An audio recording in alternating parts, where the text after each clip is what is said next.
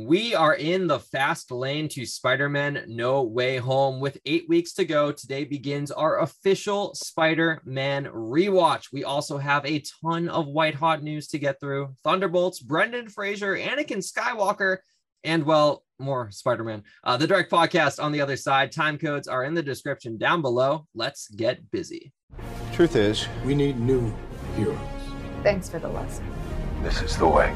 In my culture, I am a Jedi. I am burdened with glorious purpose. They're all villains here. Got us united. I'm a superhero!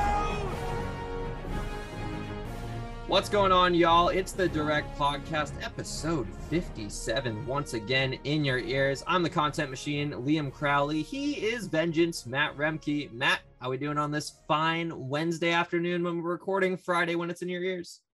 I'm doing fantastic, Liam. We are doing a lot today for the direct podcast. Present day Matt and Liam are doing Matt and Liam a solid. Um, we're reviewing Eternals. Yeah, I said it. We're, we're recording that today, so I'm super excited about that, and uh, it's gonna drop here in a couple weeks. But I'm just I'm just all hyped to talk about Spider-Man, Eternals, all this news. It's it's awesome. It's it's a great day to record a podcast.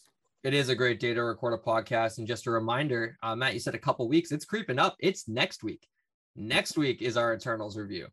That's right. F and A, man. That's No- crazy. Um, November is next week. It's so crazy to me. That's awesome. Yeah, I can't wait. I can't wait to hear what everyone thinks of this movie. Like I and I can't wait to for us to talk about it and hear what people think about us talking about it. You know what I mean? It's gonna be it's gonna be an awesome experience. What a movie, and it's gonna be nuts. I'm stoked for the social conversation. I'm stoked to have these conversations with with fans as well beyond just critics because there is a divide in how people perceive movies depending on what you're going into it for. If you're going in as a fan, as a critic, as someone who's trying to get an experience, who's someone who's trying to just eat some popcorn and have a good time, uh, the conversation is going to be fun. So just a reminder that Eternals review, spoilers and all, don't worry, we'll give you warnings. So if you haven't seen it when next week's episode drops on Friday, November 5th, we will give you warnings. You can hop around, just listen to the news, go see Eternals, pop back in. But that's when our Eternals review will drop. But I was able to see it last week. I gave you my my quick reactions. Matt was able to see it this week.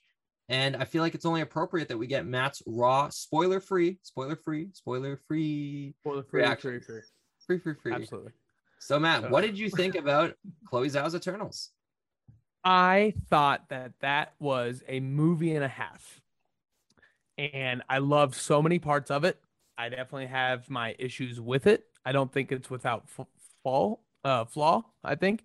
Um it's um it's a special kind of movie in the way that like everybody's saying, I'm not saying anything new. It's different than any other movie we've seen in the MCU, but maybe not in the ways that I expected it to be. I think the the storytelling and what they decided to put value on throughout the movie um, is different than what we've seen in the MCU. The MCU is such a character driven franchise. You know, ever since Downey, you know, showed up in the Humvee, it's been all about amazing characters surrounded by amazing stories. And oh yeah, by the way, they're superheroes, and that's great and it's awesome.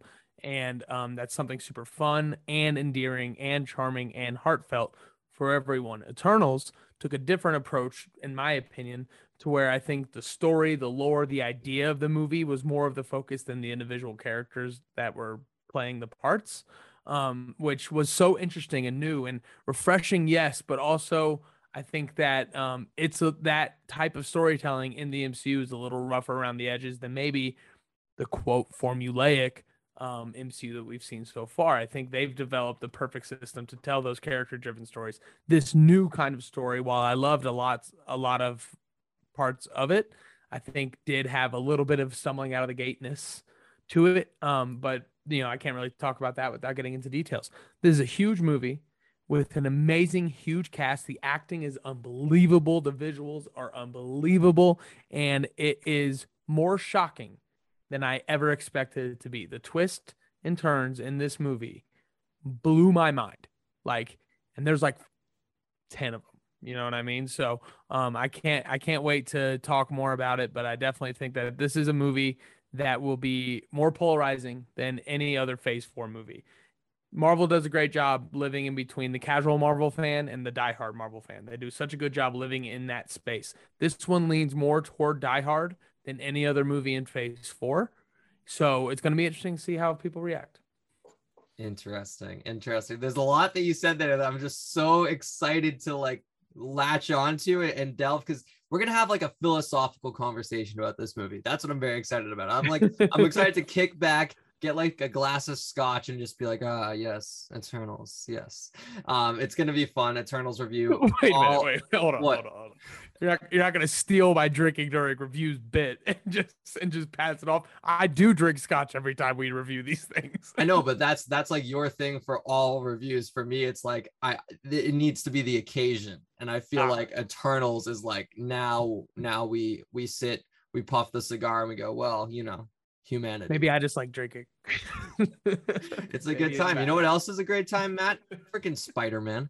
We have Yeah. so much Spider Man to talk on this podcast specifically news, reviews, all in between. But we just want to remind you I said it at the top. Today begins our official Spider Man rewatch. We are going through all eight live action Spider Man movies leading up to Spider Man No Way Home on December 17th. So today, later in the show, we're reviewing Spider Man 2002, the first film with Tobey Maguire. The next week, we'll do Spider Man 2 all the way until we get to Spider Man Far From Home the week before Spider Man No Way Home. So if you want to watch along with us, just a reminder try to watch uh, a Spider Man movie every week until No Way Home and be able to share our thoughts and emotions because, Matt, we haven't really done retroactive reviews before. And here we are. And I can't think of a better movie to start with than kind of the movie that started this whole Marvel cinematic universe, at least planted the idea that it was possible Spider Man 02. this is the perfect way to do our first retroactive. You know, the, not just a Spider-Man franchise, all of the Spider-Man franchises, live action Spider-Man. It's great. And also for more updates on this and the entire Spider-Man rewatch, you know, initiative that we're putting together, make sure to follow me and Liam on Twitter at Liam T Crowley and then at Matt Roembke R O E M B as in boy K E. Um, we're gonna be we're gonna be talking all things Spider-Man once a week uh, until it's Spider-Man time. So it's really exciting time uh, for comic book fans. But I mean, come on, it's Spider-Man. You know, that's it, it hits different, and we're hoping to capitalize on that and embrace that. I feel like this is the direct podcast's version of 25 Days of Christmas, but it's eight weeks of Spider Man. And I'm just like, ah, I love it. Uh, before we get into the top news this week, we always kick things off with a quick question. And just a reminder, we've been doing a lot of quick questions submitted by you, the listeners, the fans, and a way to get your quick question on the show. All you got to do is drop a five star iTunes review. And in that little text bubble where you write a little message, drop your question and we'll answer it on the podcast. I want to give a quick shout out to Allison Grace. She left a wonderful review, really warmed our hearts. But the question she asked specifically was a little spoilery. So we're going to answer it next week. So, Allison, if you're listening, your question gets answered next week. I do believe Allison mentioned that she is running a marathon this week, though, and she plans on listening to this episode during that marathon. So, Allison, you got me? You got me right here? You can do this, man. Left foot, right foot, left foot, right foot. You got this, and we got you. Everybody shout out Allison for running this marathon and doing her thing. You go. Remember to stay hydrated. It's very important. I, I've never run a marathon before, but it's one of my life goals. My my two biggest life goals, random life goals, write a book and run a marathon. I don't know if I'm ever gonna do either, but here's hoping. And so, Allison, uh, you're our inspiration today. Keep going. Run, Allison, run. Remember, run, Barry, run. Ever watch the Flash show? No, not one time, but um, I want to write a book too. We should do that. we should a, a- direct podcast uh, uh, autobiography. Um, uh, uh, uh, manifesto. I, I don't know. Wait, what's the other word? Uh, uh, a memoir. Memoir. Now, is a memoir after we die? I think so. I think somebody has to write our memoirs. No, no, no. I think you write the memoirs on your deathbed, like Beethoven's Eighth. Okay. Well, what if we just do a short story? Sure. Uh, you know what? We're gonna write an article. How's that? yeah. Screw the book. Let's- We'll write. you know what? Let's compose the tweet. Yeah. Compose a tweet. 280 characters summing up Matt and I's lives together.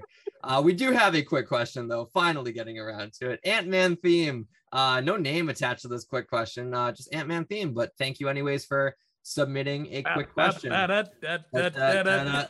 Uh, he says, I absolutely love the podcast. I could listen to the two of you talk all day. Well, thank you so, so much. Keep it up. Hopefully, my question makes it. Here it is. What is each of your dream Avengers 5 roster? Well, first off, Ant-Man theme, thank you for the, the kind words. Uh, I, myself and Matt both love to talk, so it's glad to know that people love to listen. But Matt, your dream Avengers 5 roster, who do you got for me? Hmm, didn't prepare for this. Um, let's do it together. Um, I Yeah. think you know, I think there's some obvious ones, right? So let's let's try to get those. Sam Wilson, Oh, yeah. got to have Cap in there. Um, I think based on what we saw in What If and you know what's going on, I think Carol Danvers is kind of a lock. Um, to play that Thor role as the uh, you know kind of the the ultra powerful one of the I was group. about to say So, Thor role sounds appropriate. yeah, so I'm gonna go Carol Danvers there. Um, with this Thunderbolts news, I'm not sure I'd like Yelena. Oh, oh, Shang Chi, absolutely Shang Chi. Um, and then uh, to round out round out the Avengers five roster, I'm gonna go two more that we haven't seen yet. And I'm gonna go with She Hulk, Okay. and then I'm gonna go Moon Knight. I think to kind of bring in that gritty underground MCU, I think Moon Knight could be a Avengers roster player. I'm not confident on this list, but those are who I see could piece together in a very really interesting way that brings all the corners of the MCU in together. So Cap, Shang-Chi, Captain Marvel, um, She-Hulk, and Moon Knight. It's such an interesting question because we're at such a crossroads in the MCU now. And I say that in that the ensembles are growing. Like Avengers Endgame, like, do we consider the Guardians Avengers? So that that's a really good question and interesting question. It's technically yes, but we all know that you know that I think they've worked with the Avengers. Sure. You know, Avengers by association, maybe. Doctor Strange is he technically an Avenger? Good point. You know that kind of thing. So that's where I get at a little bit of a like, are they Avengers? Are they not? Because if we're going to talk about like a core team of six, like the OGs from New York, I see, as you mentioned, Sam Wilson, Captain America, Captain Marvel. I see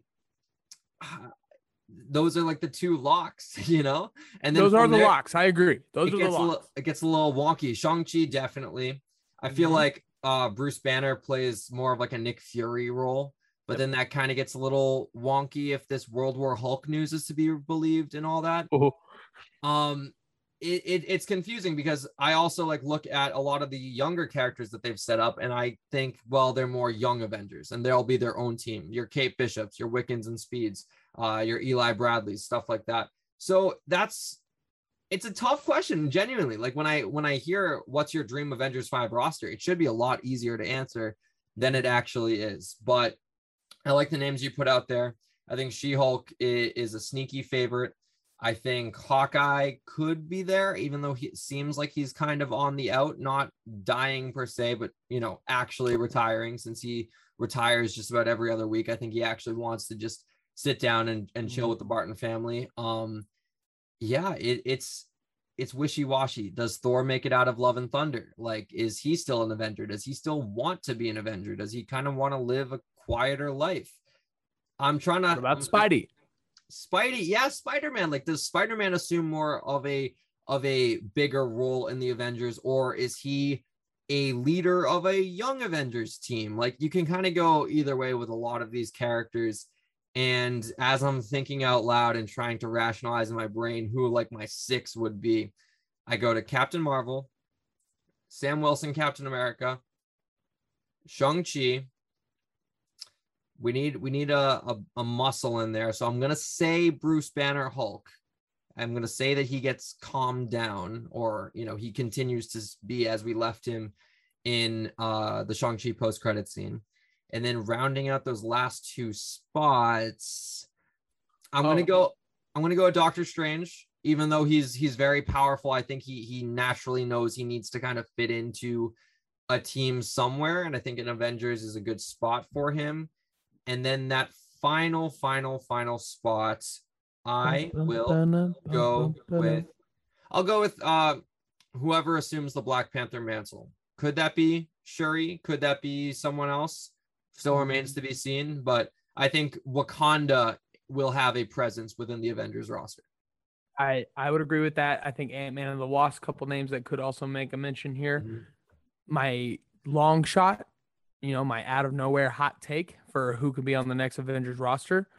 What if the movie starts with five characters we know, and the first half of the movie is bringing in a sixth character that we don't know, who's but very important and plays a big role in a lot of new Avengers lines?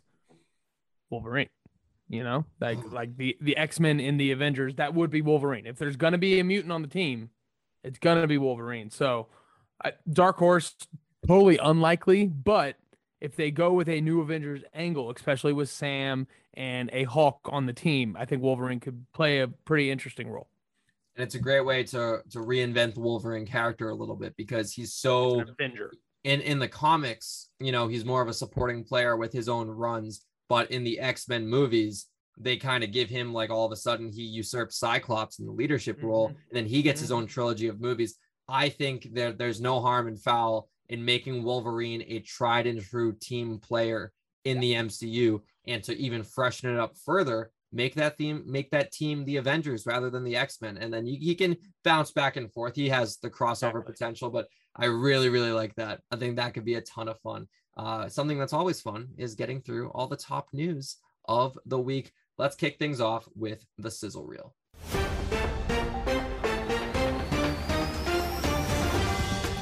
Chicks dig me because I rarely wear underwear, and when I do, it's usually something unusual. Well, sir, if I kill all the golfers, they're gonna lock me up and throw away the key. Human sacrifice, dogs and cats living together, mass hysteria. Bill Murray is confirmed to join the MCU in Ant Man Quantumania. Go Cubs. The MCU loves to plant their projects well in advance, and a new rumor suggests that a certain seed could be sprouting soon. According to rumors, a Thunderbolts movie is being developed at Marvel Studios and is eyeing a 2023 production start. Big news there. Also, Doctor Strange is going back into the multiverse of madness. The Sorcerer Supreme himself, Benedict Cumberbatch, revealed that the Doctor Strange sequel is heading back for reshoots before the end of 2021. Buckle up, we got a ton of Spider Man updates, new images, new quotes, a new trailer date, kinda. Lots of Peter Parker chatter today. Stay tuned. And switching over to the blue brand, Brendan Fraser. Yes, Brendan Fraser is joining HBO Max's Batgirl movie. The veteran actor is rumored to be playing Firefly, a flight based flame throwing Batman baddie. George of the Jungle is back. Diving into the depths of the DCEU, Aquaman director James Wan revealed that the Axed Trench spin off movie was actually going to be a Black Manta film. While we won't be getting a full spotlight on the Arthur Curry antagonist in a solo film, Manta will have a large role in 2022's Aquaman sequel. And finally, in a news from a galaxy far, far away, he's back again. Yes, Hayden Christensen is set to reprise his role as Anakin Skywalker in Rosario Dawson's Ahsoka spin-off series. Fans of Clone Wars rejoice, and you're getting Anakin and Ahsoka in live action. And for more information on everything you need to know about all the universes you love, check out thedirect.com. Once again, for the people in the back, that is thedirect.com. Matt, what a packed news schedule we have this week when we entered phase two without having a traditional weekly review. I remember we both kind of talked about behind the scenes how are we going to fill the time? What are we going to do? We're going to have to do a lot of segments. And then all of a sudden, Marvel comes out and just says news, news, more news. Let's start things off with Thunderbolts, a story that broke today, time of recording, reportedly getting a solo movie or an ensemble movie, rather. Sometime production start in 2023. First off, before we get into the depths of how we feel about uh, roster members, how we feel about a movie rather than a series, do you do you buy into this news? Do you think it's actually happening, or do you think that this is more of a, a quiet rumbling for now? Definitely buying in. Definitely think it's happening. I think this is going to be one of, if not the first huge product that brings Disney Plus um, characters and Disney Plus themes and stories into a mainstream movie purely based on Disney Plus stuff. You know, uh, um, I, I can't think of a movie that they have in production that is based off of anything that was introduced in Disney Plus so far. I think Thunderbolts is that, and I'm excited about it.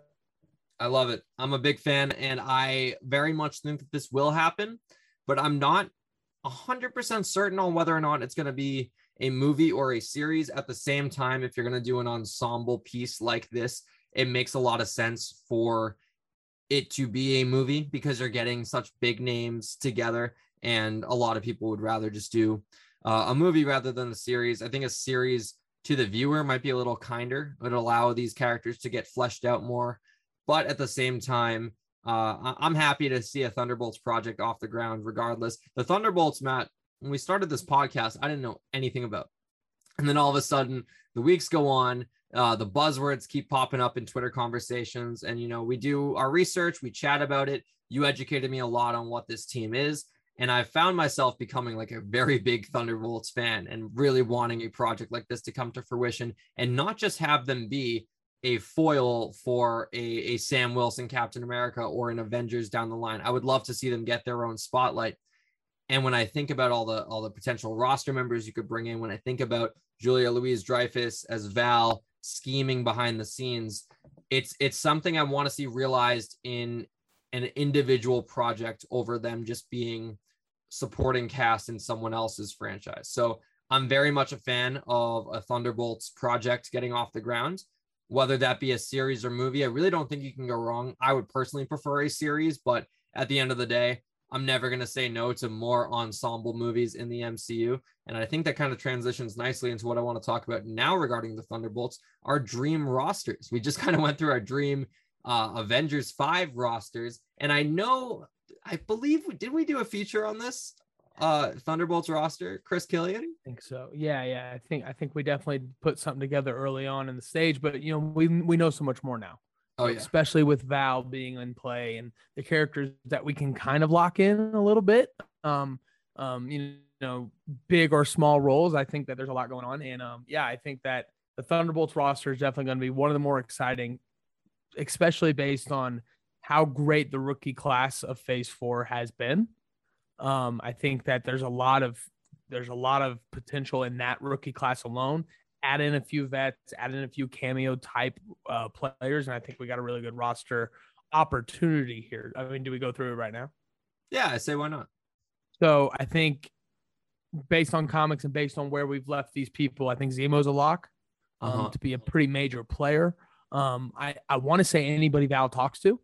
So, you know, that's John Walker. I think he's also a lock. I think Yelena Belova could be a huge player in this. And, you know, I think she definitely has the most star potential in a Thunderbolts movie. Um, that being Florence Pugh and, you know, the MCU's new Black Widow. You know, I think she could have a big breakout um, in another, you know, kind of ensemble movie. You know, she was the co-lead of Black Widow. People forget that. It wasn't just a Scarlett Johansson movie. It was a co-lead with Florence Pugh, and um, I think her being in Thunderbolts could bring it one step higher. Abomination, I think he was in Shang Chi to be in Thunderbolts. yeah. you know what I mean? I think that was really good move. And then you know Thunderbolt Ross, man, you know there, you got to bring the namesake in. I think he, um, I, I, is he a part of the team? Is he the bad guy? You know, is Red Hulk who the Thunderbolts have to go take down, and that's why they're called Thunderbolts. I don't know, um, but um, the the potential across the board in Phase Four alone, let alone anybody we can pick pick apart from the past. Um, I think there's tons of people we can bring in to make a really fun Suicide Squad in the MCU. I love that. Uh, two names all float in there. Justin Hammer would love to see love Justin it. Hammer, uh, not necessarily as a fighter, as you know, the the bank, the the supplier, the one who's organizing the tech while Val's kind of organizing the ranks. And then a, a bit of a surprising name here, Moon Knight, potentially. Mm. And the reason why I say Moon Knight is because I believe Julia Louise Dreyfus has been spotted on the Moon Knight set. So I don't know if she's necessarily recruiting Mark Spector or if she's going after a supporting character there. Um, take that with a grain of salt because I do not specifically remember if it was the Moon Knight set, and even if it was, I don't know if it was proven to be true. But as we've very heavily stressed in Phase Four, keep an eye out for Skrulls One, but keep an eye out for JLD Two because yep. where both of those characters go, storylines are being planted, and and they will sprout eventually. And it looks like 2023 could be uh, when we get that uh, big storyline with the Thunderbolts. Can I put in one more name that I think you'd be pretty excited about? Ooh, yes. Xialing. No. Xialing from Sean. Yeah. Oh. You know what I mean? Pretty much a badass. has some uh, dragon scale, you know, equipped ability to her, so she could she could play with the big boys if need be. I think, and the big boys being those, um, you know, abominations and things like that. You know, John Walker, um, and you know, she's not the best person running an underground fight club now in charge of the 10 rings a very negative thing um, i think she's going to play more of an anti-hero role moving forward than anybody might thinks and she could be a pretty awesome you know contributor Yeah. Ooh. Ooh. I really I know like you love that. your Xialing, man I do love my Xialing, and specifically too, there's the natural connection between her and Abomination. You know, she's had conversations with him somehow if she's getting him Yep. into her fighting ring. And on top of that, maybe not even a team member. Maybe we get Thunderbolts versus 10 rings. Maybe that's kind of how we go.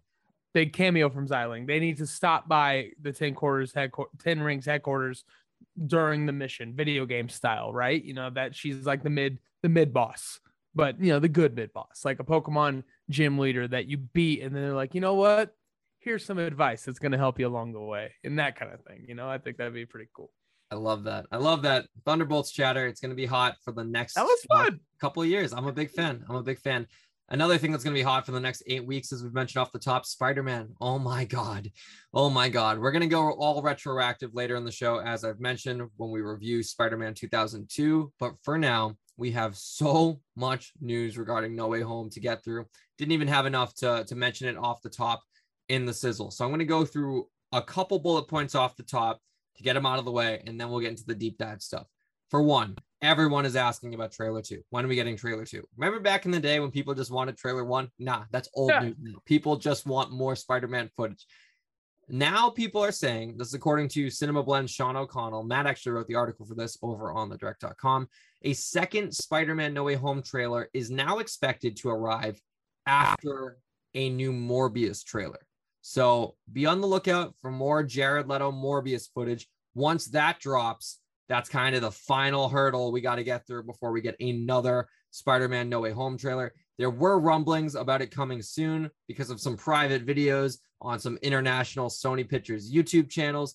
Man, I love the passion people have for seeking out Spider-Man No Way Home news, but like I promise you, we're getting this movie in 8 weeks, like whether we get a new trailer or not. So uh, I, I love I love the passion. I love the fandom, but it's just always funny to me that people the, the way people obsess over digging out stuff. Um, but I, I love it. Uh, now we'll we'll transition into the new Empire images, specifically one drop today, time of recording. Nothing too crazy, Matt. It's just another screenshot from a scene we know is going to happen based off the trailer. But it's our boy Alfred Molina as Doc Ock clawing at Spider-Man, dangling him up in his tentacle arms and people are speculating that this is where the Iron Spider suit gets destroyed. People are speculating that this is a a very culminating scene. Uh, people are speculating that there could be more characters out of frame that we haven't seen just yet. Obviously, as evident by the trailer footage with the pumpkin bomb. Who knows what comes next? Those two bullet points off the top. I want to get your thoughts. Spider-Man No Way Home trailer two. How we feeling? And these Empire images, Doc Ock and Spidey. Thoughts? Um, trailer two, the official trailer. Um, I I haven't done the math, but I assume this has to be a record for um the the shortest amount of time between the official trailer and the release date. Um, I I did a big deep dive into how how long we had to wait for the teaser trailer for No Way Home compared to when it releases. There's only been one movie in the MCU that has released its teaser trailer later than Spider-Man No Way Home, and that was the Incredible Hulk. And if you remember, that's because Iron Man came out two months before the Incredible Hulk. So they they wanted Iron Man to have all that run and then bring in Hulk um, for the promotion. So the teaser trailer historically took forever to get here. I have to assume this official trailer is going to take the same path. Like you said, we're less than eight weeks away at this point, and I think that there's so there's so much to be learned between now and then we always complain about, you know, are we learning too much? Are they giving away too much? You know, I don't want to know everything going on. If this is a three hour movie, I'm not sure it matters. I think Shang-Chi did a lot to prove that they can show a lot during promotion and still leave the best for last um, with the movie. Um, so I don't know when the official trailer is coming with this Morbius news. I think it would make sense from a strategic standpoint with Sony. If you release a Morbius trailer with any, and I mean any inkling of a Spider-Man Easter egg, anything that has to do with Peter Parker. I mean, it was spray paint on a wall last time, right? And it was Michael Keaton, right? Anything related to Peter Parker in that Morbius trailer will generate Spider-Man level buzz for the Morbius movie, which has been the forgotten child in the Sony universe. You know what I mean? You know when we got our first look at uh, Morbius? You know the last time we got new footage? Uh, I know the movie was supposed to come out in July of 2020. January 2020 was when the last Morbius trailer was released. Jesus. 22 months ago was the last time we saw something from Morbius. This next trailer, I think, is going to have just that one thing that might, maybe, possibly, tiniest chance ties it into No Way Home. And that's going to give it a week's worth of buzz. Then they're going to drop the No Way Home trailer after Morbius eats and gets back into the lexicon. Um, I think that's a good Sony. Why wouldn't they do that? You know what I mean? You got all these products, they're all Spider Man related. And after Venom, you open Pandora's box. You can't close that motherfucker. So I think that Morbius coming first would be a good sign. Like you said, though, Liam, once the Morbius trailer drops, the clock starts. I think it's time. And then that, I don't know what I want out of the second Spider-Man trailer, but I, I, I, I just can't wait for this goddamn movie, man. It's gonna be so awesome. It's gonna be hot. Those uh those Doc Ock thoughts though. Uh, I'm curious. Oh, yeah, yeah, I I, know You I know you and you and Spider-Man 2 have a bit of a contentious relationship, but but I do know you're a big fan of Molina. So how are we feeling about Doc Ock essentially unleashed in this movie? Absolutely. I do not hate Spider-Man 2. I love Spider-Man 2. It's probably one of my favorite movies. I do not think it's a masterpiece. So there's the contention I have. I don't think it's better than Dark Knight. Sorry. Um I um that that image gave me chills when I first saw it cuz I thought it was fake. You know what I mean? Like I, Mm. I didn't think it was real when um I, I I posted something um no, I posted my teaser for my Spider-Man project coming up, and somebody posted the Empire picture right under that, and that was like late last night. So I was like, "What the hell is this? Is this a Photoshop? If so, who is this person, and how can I steal their job?" Because they're they're they're amazing at this, right? And then I found out it was an Empire article. I'm like, "Oh, this is a legit thing." Um, it, it's just so great seeing the tentacles back. You know what I mean? I think Alfred Molina is going to do a great job. Variant or Raimi verse? That's kind of the big question. Me and friend of the show, Brandon Davis, were talking about that last night. That's the biggest question going into this movie. Are these characters Raimi verse or are they variants? And or you know, they're variants no matter what, right? But are they variants from the Raimi verse? You know, is this is this a third party situation? Um is this where the Iron Spider suit goes by the wayside? I think this would be an awesome opportunity to make it happen. This this suit is what three movies old now? Yeah, yeah. Infinity War, Endgame, Far From Home. Yeah. Yeah, one of the dopest. four. It was it was at the end of Homecoming. Well, there you go. One of the dopest Spider-Man moments of all time. It smells like a new car in here. I mean, come on, you can't beat that, right? People have gotten soured on it since then because it seems OP. He was fighting aliens, guys. What do you what do you want? like, like let's give the kid let's give the kid a sword if we're gonna put him in a war, right? Um, I think it would be a great moment, a great a great tone setter for Doc Ock and for whatever Sinister Six is building. If the Iron Spider suit, the last remaining semblance of Tony Stark, falls by the wayside due to Doc Ock, I think that sets the tone and sets the stakes in a really interesting and unique way. Also, give me more suits, man. I want all the suits. I love the Spider-Man video game. Let's do it. Yeah, suits are fun. Suits are fun. I I will say though, I understand the issues with the Iron Spider suit from fans because sure he was he was fighting aliens, he was fighting gods from space, right? But when he brings that back to the friendly neighborhood conflict, it's a little like you know, all right, that was that was your power up. It, it's gotta expire eventually. I do want to go back did, to the though. You know, He never did though. well, I mean, it was a deleted scene, but remember when he's fighting the bad guys in Far From What a- Home? What a great deleted scene though. It's a great deleted scene. what a I- great I, deleted scene. I think it's technically canon because it was on like the home video release, and it doesn't. it was. Change, I have it. it doesn't change the story, so. It's there's no harm in calling it canon. But like, I understand, like I you get know, it. I get that. tho- those those criminals trying to rob a bank. They're like, bro, we can't even compete. Like this dude's got Iron Man tech. Like what? it's fine. It's Spider-Man. He's the most powerful superhero of all time. He's gonna be fine. It's fair. It's fair. But I I think if there is a where to, if there is a way to send that suit out, I think that's a perfect uh perfect way because at the end of the day, just the the poetic justice of it being you know, it's it's spider legs, but it's like tentacles, kind of. It's the same idea. Ah, I love it. I love it. It's, I want it at this point. I want it. Yeah, it, it- it's something we, we've spoken into existence, and now the more I think about it, the more I'm like, this needs to happen. There are more things with this Empire magazine specifically, though, more quotes that we did get, and there's one man that Tom Holland, you know, he's getting better at keeping spoilers in, but he's he loves to tease fans. He loves to leave little breadcrumbs uh, until we eventually get to the release date. He is speaking about this special scene he he had with a mystery character. Uh, the quote exactly goes as follows It's four people sitting at a table having a conversation about what it's like to be a superhero, and it was amazing. And then he goes on to say, The other day we watched the scene back, my brother and I, who is also in the film, actually, Harry Holland, he's playing, Harry I Holland. A, a bank robber who is responsible for creating the black and gold suit, which is actually just the red and black suit turned inside out. Did you hear about this? no, I thought he Uh, was a crackhead.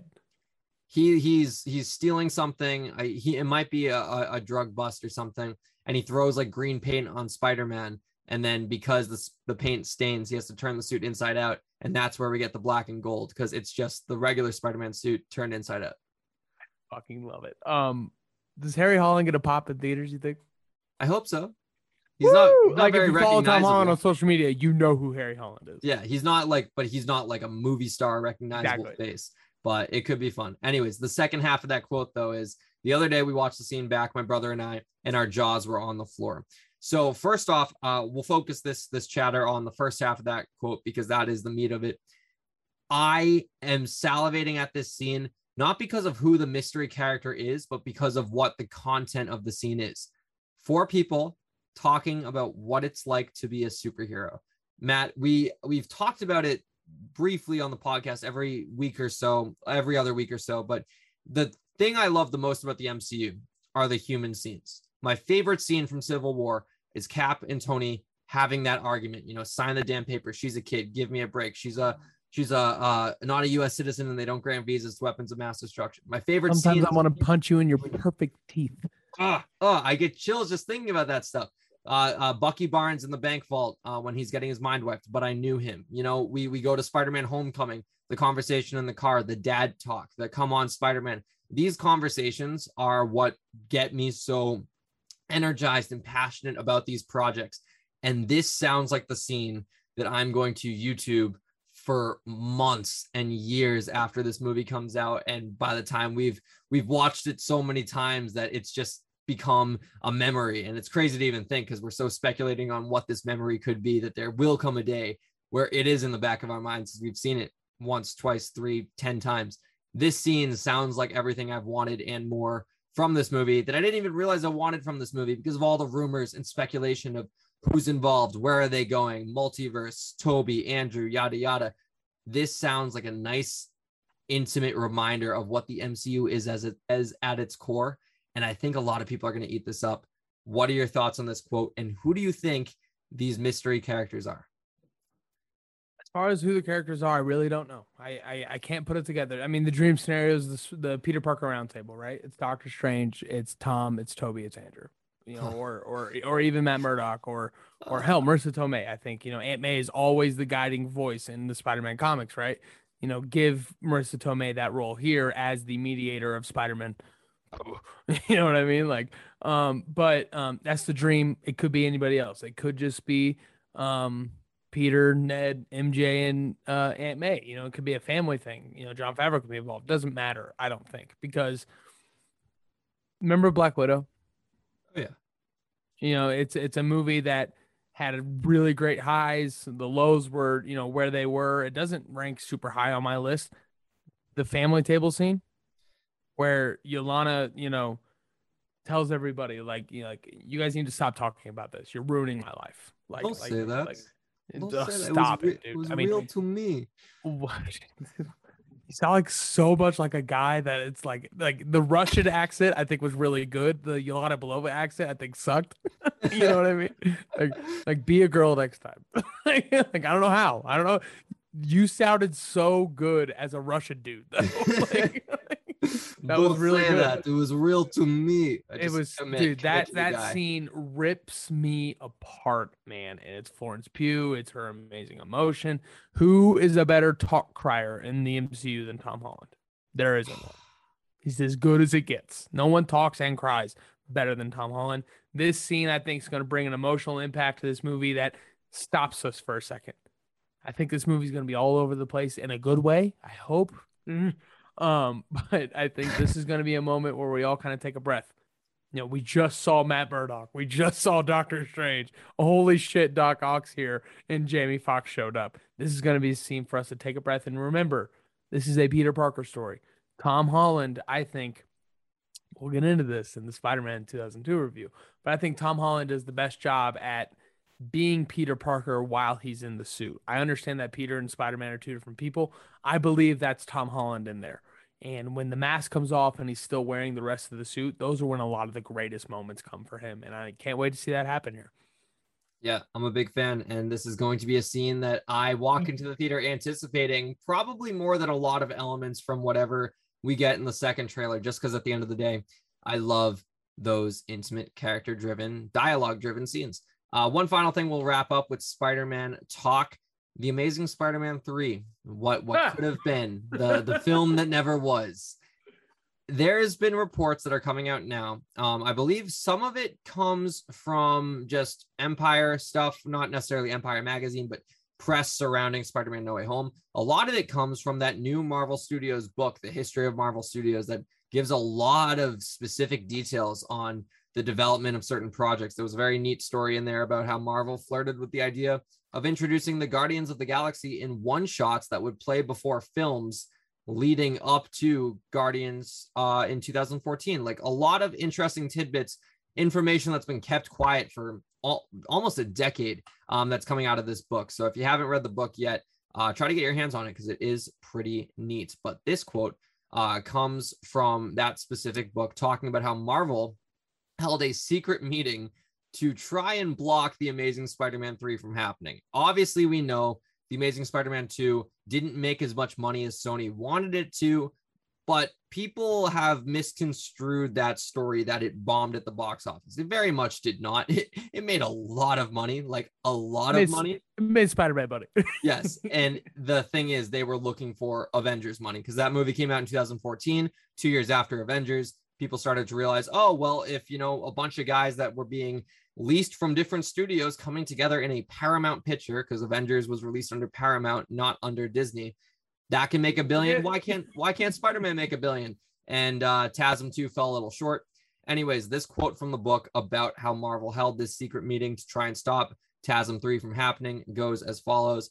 With no time to spare, Feige announced a quote, all hands on deck situation. Every executive producer at Marvel Studios had to be a part of a secret two day long offsite retreat held in a rented hotel space in Santa Monica. No one else at Marvel Studios was told about what they were doing, just that it was a quote, get together. It adds that in that closed room, two questions were posed. If there were an opportunity to broker some kind of deal with Sony, how would it work? And if they leveraged something like a five picture deal, what stories would they want to tell? Amy Pascal, the woman who runs Sony Pictures, responded to this at the time, and she noted that at first she was pretty resentful, and she thinks she started crying and threw Kevin Feige out of her office, but quickly came around to see the merit of Feige's ideas. Man, those boys at Marvel are coy. Man, they're schemers, but it all worked out for the better. But Matt, I read this story with just a smile on my face because it's just hilarious to me It's hilarious. the, the efforts they went through because we were always under the impression that Sony fell a little short at the box office. They were trying to reevaluate the Spider Man IP and they approached Marvel. And then a happy marriage was formed. Tom Holland uh, came out of it, and we got billion dollar Spider Man movies and really, really great scenes between Spidey and Tony Stark and all other Marvel characters in Infinity War and Endgame. Now we know that as much as it was Sony approaching Marvel, Marvel was very much approaching Sony. And my head is just all over the place spinning. Matt, what are your thoughts on these quotes? Mission to go off. Yeah. The Amazing Spider-Man 2 is the biggest disappointment in the history of comic book movies, and it's not because of the box office. Fuck a box office. Fuck how much you love that movie. I love that movie too. I, I, I like it a lot. It had so much potential to be not just good, great. Like like all kinds of great. You had Tobey. Uh, no, I'm sorry. You had Andrew Garfield, who was crushing it. You had the Gwen Stacy death scene, which killed. And you had all these incredible elements for an elaborate, emotional, charismatic keyword, charismatic franchise with the Peter Parker Spider Man character. But you decided you saw Avengers, Sony. I'm talking to you. Sony saw Avengers. They saw Captain America Winter Soldier, which came out five to six months beforehand, which I think plays a big role here. One month. You're shitting me. April 2014, May 2014. So they didn't even have Winter Soldier to really like balance off of, right? They saw Avengers and thought, we need to do this right now. We need everything Avengers was right now. I don't care about TASM 3. I don't care about TASM 4. We need a movie that is going to set up so many spinoffs and is going to set up so many different other movie franchises off of this one franchise that it's it's going to create a universe in one day. They wanted TASM 2 in one day to build what the MCU had built by the time Avengers came around. And the movie suffered for it. Your fault. Now, Kevin Feige putting together this retreat. that's some mob shit. That's, that's, Yeah. that's some Sinatra shit that I can get behind because he was right. You guys overshot everything with TASM 2. We need to do everything we can to save the Spider Man IP and not make another Spider Man 3. I know you love that movie, Liam. It was a bust as far as just executing the vision, right? You know what I mean? It, it had, it had, I mean, it had the dancing Spider Man scene. It should never have been in there, but it was. And it had all, all these different faults and different, you know, Topher Graces to it. Um, and they wanted to avoid that. So Feige came to them and said, let us take it. Let us do this. And you know what it led to? It led to Homecoming. It led to Come On Spider Man. It led to that scene in Infinity War where, congratulations, kid, you're an Avenger. And then he smiles for a second, but then he gets serious because he realizes he's an Avenger now. I mean, come on. You can't get that anywhere else. That's where that's where that's where Spider-Man and MCU Spider-Man thrives the most as a kid, being the kid, Peter Parker. TASM 2, I say it all the time. It's so good that you're mad it's not great. It not being great is its biggest problem. And I think it's because Sony got scared and wanted to make the MCU. Feige realized that, capitalized on that, and I appreciate him for doing that. Now we get No Way Home, and and and I have no idea what to expect, but I just I want to see Andrew Garfield again. That's all I care about, really. There's one of my favorite wrestlers going today. Uh, this guy named Hangman Page, and his gimmick is like he's like a cowboy. And way years ago, he said like, when I get in that ring, I'm gonna do some cowboy shit. And like that's just been his moniker. The crowd chants cowboy shit, cowboy shit. I just when you said Kevin Feige, man, that's some mob shit. like some mob it's immediately what I thought of. Like Kevin Feige, mob boss Kevin Feige. Like I'm, I'm gonna make him an offer they can't refuse. Like just like I'm There's gonna trumpets playing in the background, and it's a whole thing. he's just like you know he like he looks at he watches Tasm 2 and he goes to Amy Pascal look how they massacred my boy. She's like that's not your boy. That's our boy. And he's like well he's gonna be mine soon because he's coming over. He's coming home with me and I'm not taking no for an answer. Ah I love it. I, I this this saga we need a documentary on this. I would love to hear a tell-all documentary. You don't even have to go crazy with footage. You ever see on HBO they do like the barbershop the shop where like a bunch of athletes just have the roundtable discussions give me That's all the studio thing, right? yeah yeah. Yeah. give me all the studio executives just talking talking shop talking how how stuff went down behind the curtain. That could be really fun. Uh we'll wrap things up with the sizzle reel with some anakin skywalker talk man. It's crazy because this news broke over the weekend right? And we just went all in depth on spider-man. We say every week we're, we're going to give love to star wars. We're going to give love to star wars because the news will come eventually.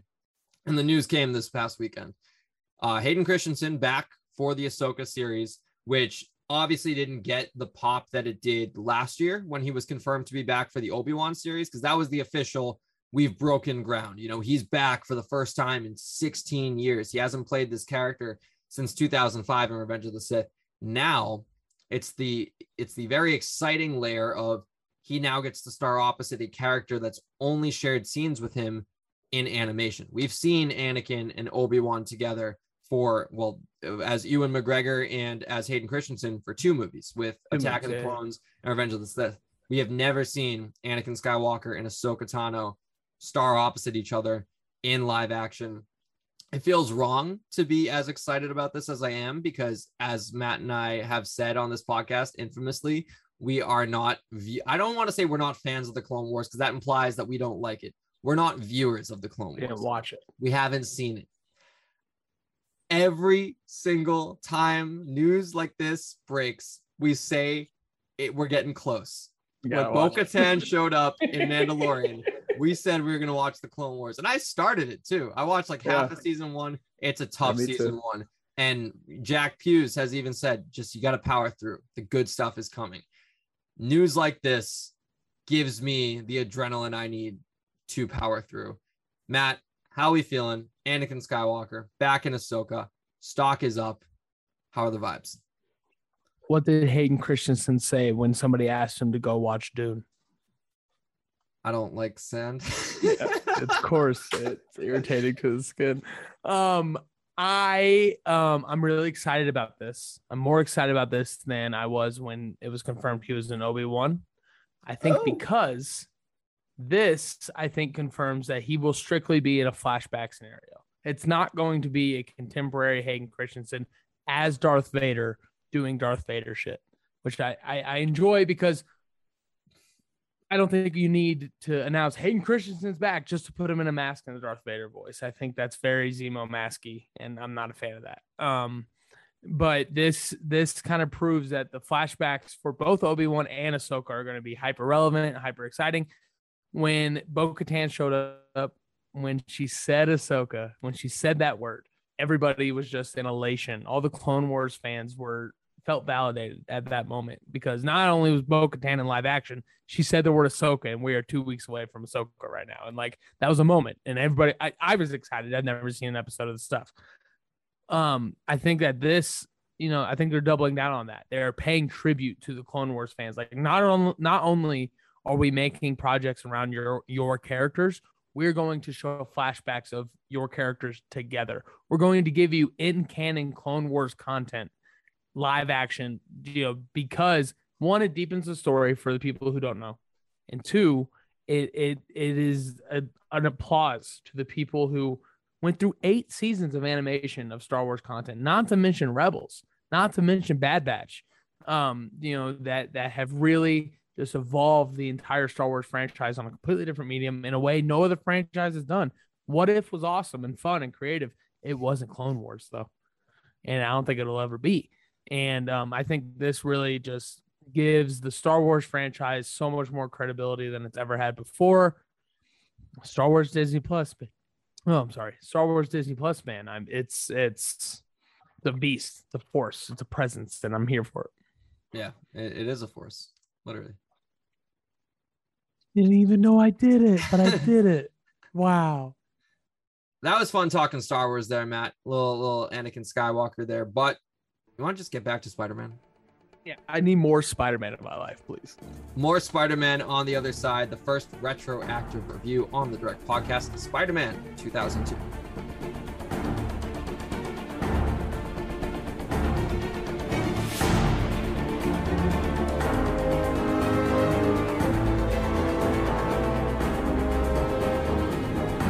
Ladies and gentlemen, Spider Man No Way Home releases in theaters on December 17th. It is bound to be one of the greatest movie events in the history of Hollywood. It has been called the endgame of Spider Man movies. And as, as wild as that might sound, it took 22 movies to get to endgame. This franchise, live action Spider Man, this IP, has been historic for Hollywood. It's been historic for the box office, and it, it has been partnered with so many buckets of popcorn that I can't even fathom. ever since 2002, live action Spider Man has been a pinnacle of comic book movies. It is up there with the Batmans and the Supermans and everything you can imagine. The, if not one of, if not the most amazing superheroes to ever grace the pop culture world. And we are going to go back and watch, rewatch, and review every single live action Spider Man entry that Sony has put out ever since 2002, leading up to Spider Man Endgame No Way Home. And today we start at the beginning. I always find that's the best place to start, right at the beginning. You know what I mean? You think you know who I am? You might be wrong. Ladies and gentlemen, it's Spider Man 2002, the first entry in the Sam Raimi trilogy, the first live action Spider Man movie, and some would say the first contemporary comic book movie ever made. You know what I mean? This is the this is kind of in some ways, not always, trust me, some ways the beginning of the modern day comic book era, the beginning of the golden age of comic book movies. I will say that with comic books, um, with confidence, I should say. Liam, Spider Man 2002. We're going to do this kind of differently than we've done other reviews, being a retroactive. We all have takes. We all have we all have thoughts. We all have opinions um, on these movies. So me and Liam are going to bounce back and forth and give our three big takeaways, our three big takes for Spider-Man 2002. Discuss them, and then at the end we're going to go through kind of rapid fire some of our best moments. Um, in the in the effort of compliment sandwich, Liam, I'm going to start. Okay. um, um, you know, just just so people don't turn this thing off, and then and I should say this up front, guys. We aren't going to sit here and talk about how good these movies are. They are good in a lot of ways. They're also bad. There, there's a learning process in the Spider-Man movies. Not all of them are perfect, and we're going to talk about we're going to talk about the flaws of a 2002 Spider-Man movie, and and we're not going to shy away from that because I think a part of the struggle creates the growth that led to Homecoming, that led to Far From Home, that it will eventually lead to No Way Home. Um, so I'm going to start with a positive. Um, it's a broad thing, it's very vague, but this movie, more than anything, is a compilation of iconic and hype as hell moments. You know, the, the we're gonna go through a bunch of these different scenes, I'm sure, but the Spidey sense scene, the suit design, the wrestling debut, the upside down kiss, the final battle, the American flag at the very end of the movie. All of those are iconic staple comic book movie moments. There's so many moments in this movie that makes me feel 8 years old again. And I think it is naive to claim that this movie has no flaws. It's naive to feel like, oh, this movie was made yesterday. You can't even tell the difference. I think that's wrong. It was released in 2002. There's a lot of 2002 isms within this entire movie. But if you want to say Spider Man is your favorite Spider Man movie, I will not debate you because this movie, Spider Man 2002, is the definition of a classic. It is an absolute classic. It's iconic. And if you're like me, I was born in 1996. I was eight years old when this came out. I saw it in theaters. I grew up on this movie. And every time I rewatch it, there are certain moments that literally make me feel like I'm eight years old again. And I love that. And I appreciate Sam Raimi, Tobey Maguire, and the entire cast for giving that to me. So, uh, Liam, you know, your thoughts, my first take. This movie is a compilation of iconic and hype moments. You want me to give like my thoughts on on your take? I do, sir. I think you really uh, hit the nail on the head in terms of like everything I'm thinking about this movie from a positive standpoint because you mentioned like it transports you back to your childhood. Like I didn't see this movie in theaters. I was I think like 2 years old when it did come out, but I watched this movie on VHS tape. Yeah. I I own this movie on VHS tape. That's how old uh, like it, it is in my brain that we didn't have like DVDs weren't they were a thing, but like prevalently in homes. They were seventy five dollars, Liam. The DVD. Yeah, that's a good point. VHS players, VHS players came built into the TVs. You know, you had the giant cube, and then you had the little like thing at the bottom. That was like a hot thing that happened. Like Yeah. like having a TV with a VHS player, like you were the swanky house on the block at that Time. Yeah. And my one was small too. It was like it went yeah. on like Little the guy. ground. It was like a computer monitor screen. Mhm. But I remember distinctly going down to my basement Saturday mornings, the same way people watch Saturday morning ca- cartoons, 100%. pop in Spider-Man 2 and just just love it, eat it up uh, for all two hours of it. There's so much to love about this movie, and the way you define it as a classic, I think, is ridiculously appropriate because classic films can be campy. We can look back at them fondly and say this worked when it first came out. Yes. It's it's expired a little bit. It, it's not as it's not as fresh as it once was, but in the moment, this is what Hollywood needed back then. There's so so much to love as you mentioned the suit design is fantastic the pacing of this movie for as as much as it goes through it's honestly pretty refreshing that it doesn't insult your intelligence in terms of how fast it moves because compared to other spider-man movies we spend i believe the least amount of time in high school in this one with tobey maguire andrew garfield graduates in the second one and tom holland as of right now is still in high school there, in yeah. the third one toby Tobey is done um, in the first act of this movie. And for a movie that moves that fast and he goes to the Daily Bugle and he becomes Spider-Man and he's, he's saving everyone and he, and he gets the girl sort of kind of like the pacing should be ridiculously fast paced, but it never feels like it's moving too quickly for its own good, which I think is a lot to uh, the directorial style of Sam Raimi. And what I appreciate a lot about this movie is that it's bold at the end of the day. It, it takes risks. It's a character that, you know, today is ridiculously popular in Hollywood. And I don't think Spider Man was ever like an unknown like an Iron Man was before Robert Downey Jr. came along. He was very much a, a proven comic draw, like a Batman for Marvel.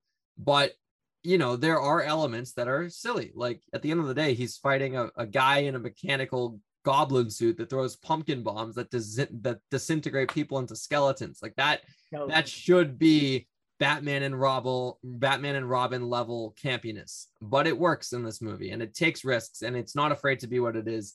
And for that reason, you laid it out so eloquently. If this is anyone's favorite Spider-Man movie, like I'm not, I'm not going to argue. I'm not going to tell you why it's not because I understand why it has such a special place in so many people's hearts. But don't tell me it's better than other Spider-Man movies because it is not. and it was it's because of when it was made. Like you said, it's a classic, but classics have faults. Liam, what is your first Spider-Man take? Are, when we compliment sandwich this, are we are we both starting with with compliments? No, I don't think so. I think you just go with what the list you have, man. Have All it at right. it. Go to, go to town. Have it. Go. This movie is dated. Oh my god. Rewatching this, I Matt, you said months ago on this podcast because I look back at the Tobey Maguire Spider-Man trilogy with such rose-tinted glasses. And you told me months ago, you were like, you know, maybe maybe don't rewatch them. If if if you if you feel that that much love for them, maybe don't rewatch them. Don't get me wrong. They will always have a special place in my heart. But I understand why Matt was saying that now because there are some elements, man. There are some there's some acting in this movie that is extremely wooden. There's some editing that I'm like, what are we doing here? There's some there's some montage scenes that I'm just like my jaw is on the floor from shock that it made it past the the editor's room. Uh, I- it's just like It's wow. For for as much as I love this movie for its specialness, um, there's so much that I'm just like, you know, look how far we've come. And I think that's the important takeaway here. When I say this movie is dated, and I I say that a lot with like not rem, not like vigor, not being like, oh, it's dated and I hate it. Like it's dated to the sense that I'm appreciative that it set us on a path to where we are now. Like we don't get to modern comic book movies without a movie like Spider-Man 2002 starting the momentum. So yeah, this this movie made me very appreciative of the quality that the MCU pumps out because wow, this movie's dated. Yeah, it's um, it, it definitely is, and and and you know when you go back and watch this movie, you kind of have to put yourself there. This is not just a comic book movie made in 2002. This is a blockbuster studio production, big, you know, high profile movie made in 2002. Back then, there were certain things that needed to be done. The guy had to get the girl. The the the action had to be big, and the trailer had to be whatever. And we need Nickelback at the. And I'm looking for a hero to save. Not gonna stay away. Gotta hit the Nickelback, right? There's there's so much 2002 in this movie. And Liam, it's interesting. You're about to go back to back takes because you stole my second one, and and it it's essentially the elements of a modern day comic book movie are sprinkled throughout this movie, but the foundation is built in the 90s. It really is. And And that comes in, like you said, the acting. I, I'm gonna offend people. I don't care really though. I, I truly feel like the majority of the acting in this movie is average at best. I, I don't think Tobey Maguire has a great acting performance here. I don't think Mary Jane has an exceptional acting performance here. Harry, I think, is awful. I really do. I think James Franco is bad actor in this movie. But it's not just the acting. The lines they're given, the dialogue is just so it doesn't make sense. People don't talk to each other like this. People don't treat people like they do in this movie. Harry's a bad friend. Harry is a bad Yeah. friend to Peter. Like he's a shitty person always since day one. And and I, I never believe that that happens. MJ, you talk about MJ. Oh my God.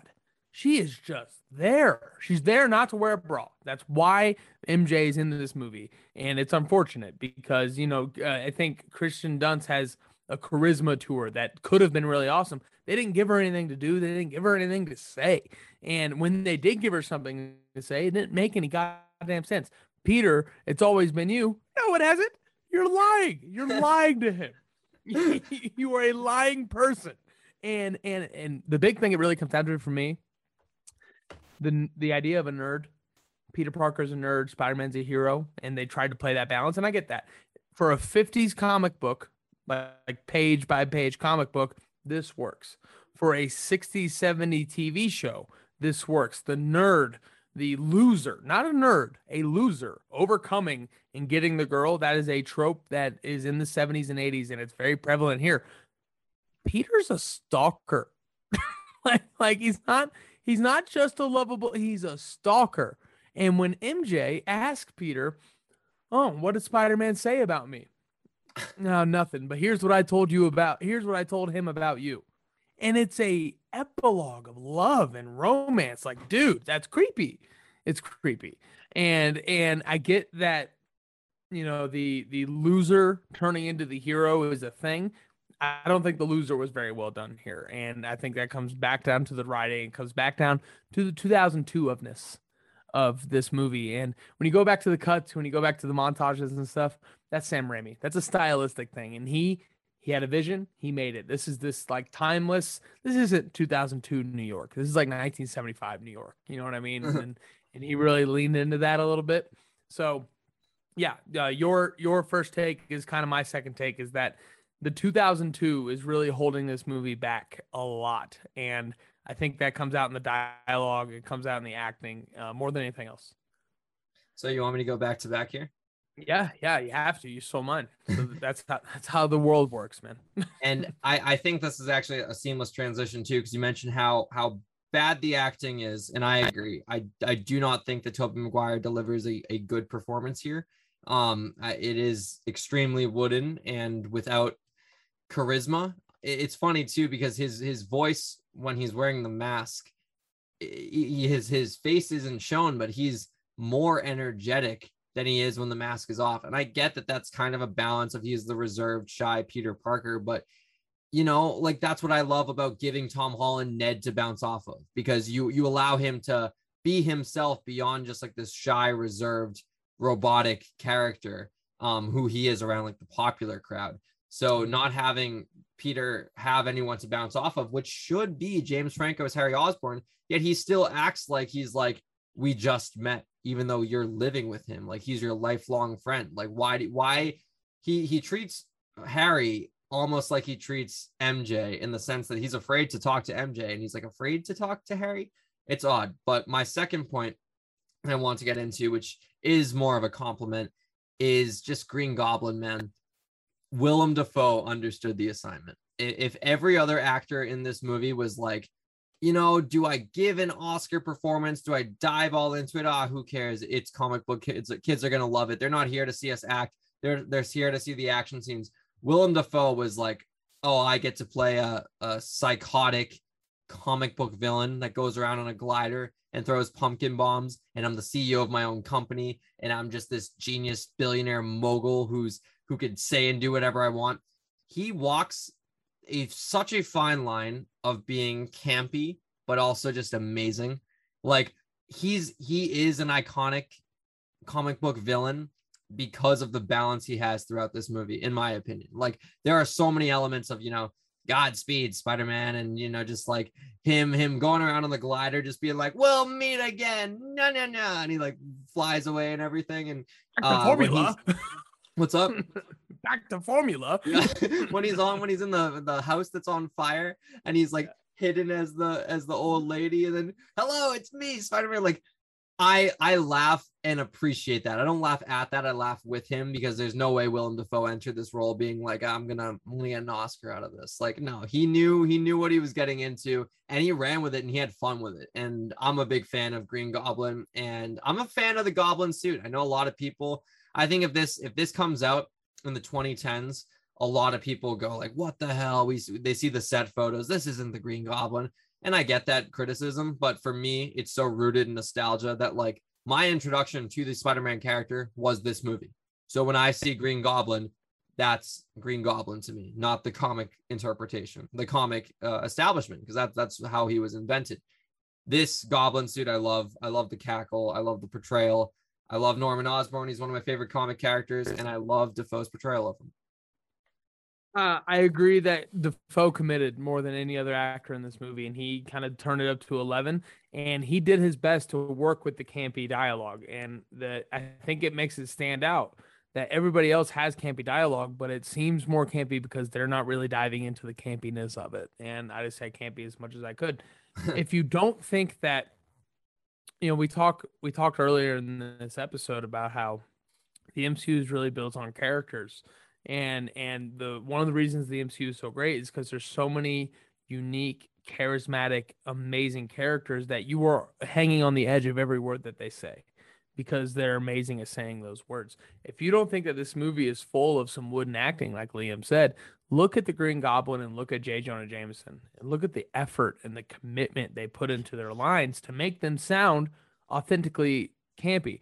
Unfortunately, I think that results in the Green Goblin seeming like he's in a different movie than everybody else. You know what I'm yeah. saying? I feel like you know he's he's on a different movie than uh, Tobey and uh, Kirsten Dunst and James Franco are. But um, yeah, I think the Green Goblin. I think his performance and the energy he brings to it is great. Unfortunately, now he he kind of suffers a problem that lasts all the way through maybe like the early 2010s in the MCU where the villain's motivations don't really make a lot of sense. You know what I mean? You kill everybody at the board of your company. That doesn't mean you get your company back, Harry. That's, I mean, uh, Norman. That's just not how business works. um, and, and, um, and so you know the motivations are as campy as the character, which you know brings the story down a little bit. But um, uh, I can agree that Willem Willem Dafoe definitely had the most energetic performance in this entire movie. You got you got that just killed me. yeah. like I just I imagine like there there's a clause in like the Oscorp contract that like yeah. say you know hypothetically speaking, if the entire board of directors were to like I don't know like like in like a tragic accident, like it goes back to me. Right? Yeah, a very public tragic accident. yeah, very public and like it's clear that they were murdered too. Like this guy came in yeah. on a glider and it's tech stolen from our company, right? and I wasn't present for it because I was I was busy on assignment, yeah. right? But it, it's my company again, right? Yeah. We can yeah. all agree on that. Okay. No cool. take backs. No take. No yeah. Take no take. Back. yeah. It's yeah, a clause in the Oscorp so, contract is no take backs. it's funny. Um, I uh, I want to close my my last take, my last key takeaway from this movie in kind of a meta kind of way. You know, thinking about the comic book movie world um, coming out of this movie. And here it is. I think Spider Man, I think that this movie did for comic book movies what Robert Downey Jr. did for comic book movie characters. You know what I'm saying?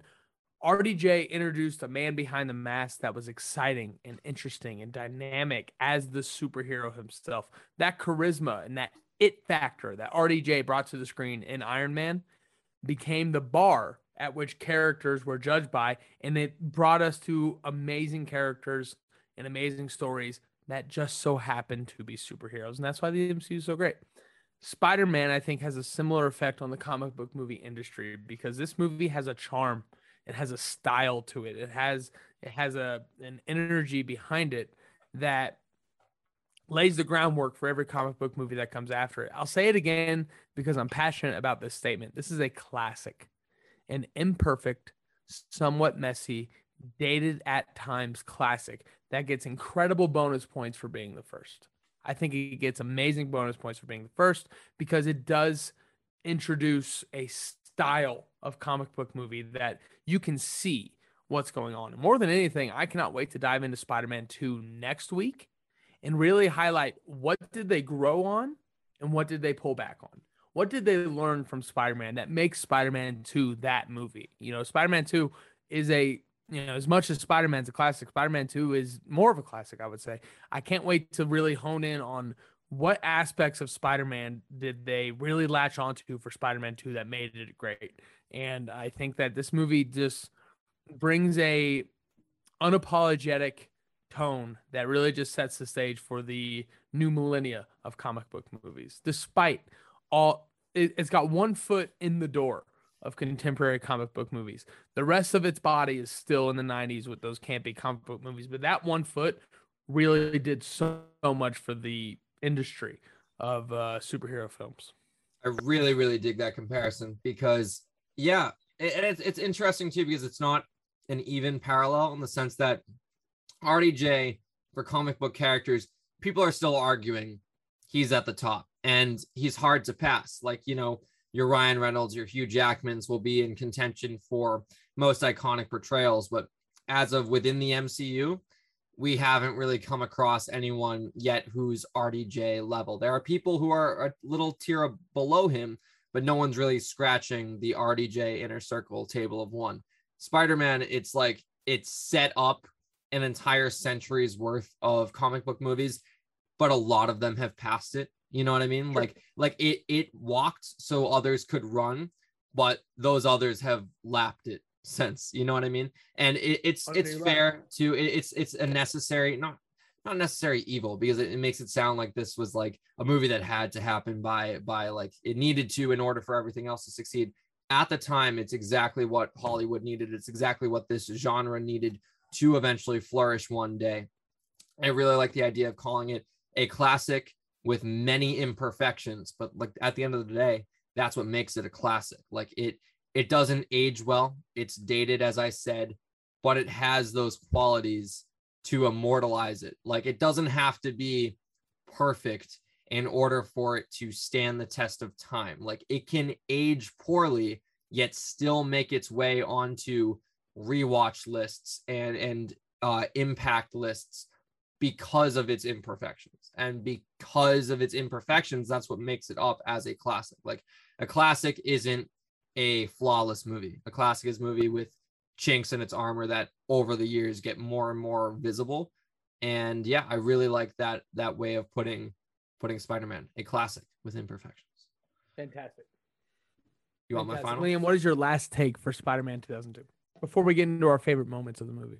This movie introduced uh, a concept that we've we've played with for you know two decades now not just in spider-man movies not just in comic book movies uh, in movies in general whenever you deal with a hero that kind of has an alias a hero that kind of lives two separate lives and the final scene of this movie really hit it home for me and struck me on an emotional level that i wasn't expecting to because this is a movie i've seen so many times but it had been a couple years since i rewatched it and that's the concept that in order for Spider Man to win, Peter Parker has to lose. And as a sentence, that sounds like, okay, whatever, like the hero should win. But when you get two hours dedicated to the man behind the mask, the, the kid in school, the kid who just wants the girl, it's so tough to always see him sacrificing his personal life for his his quote unquote professional life, his superhero life. You know, like he he has a responsibility. With great power comes great responsibility, and at, at the end of the day, this kind of is a synonym for that. In order for Spider-Man to win, Peter Parker has to lose. The same thing is, you know, uh, with great power comes great responsibility. If you're nothing without the suit, you shouldn't have it. All those things kind of merge together here. But at the end, when MJ gives him the kiss, and you know, since the first scene, and this is all he's ever wanted, is to be with MJ and he has the balls to just kind of walk away and go like i can't because us being together puts you in danger. It pulls me away from my greater responsibility in this world. That's such a bold thing to do as that character, knowing where he was at the beginning of this movie, where he just wanted a win. And now he finally has everything he ever wanted, and he's willing to walk away from it. Like, even though uh, Tobey gives a kind of shaky performance, I really, really appreciated that scene. And it struck me on an emotional level that I didn't expect it to. And it's only going to break my heart further when No Way Home comes along and Tom Holland is faced with any type of similar decision where he has to choose the betterment of the world over his personal life. And on the surface, to anyone, it's like, well, yeah, duh. But when you see the personal life and all the struggles and hurdles he has to go through, it's tough. And this movie really laid the foundation for that idea that in order for the hero to win, the man has to lose. And we've seen that so much uh, throughout the MCU, throughout uh, kind of the Dark Knight trilogy. We, we, have seen it throughout some of the X Men movies. It, it's a it's a trope that will never be exhausted, in my opinion, because it hits every character differently. But Spider Man, it hits it on such a, a core that I don't think can be replicated with any other character. For sure. I think that that's an overall theme that we'll see throughout the rest of Spider-Man movies. I do have a little bit of a complaint of this Raimi franchise that I don't think Peter ever really loses too much. Um, you know, they have a scene in this movie where they're on the bridge and he has to choose between the trolley of people or MJ falling to her death. I didn't realize until this watch that's the Gwen Stacy scene. Like that is like yeah. like the way she's reaching up, the way he goes and grabs her, all these things.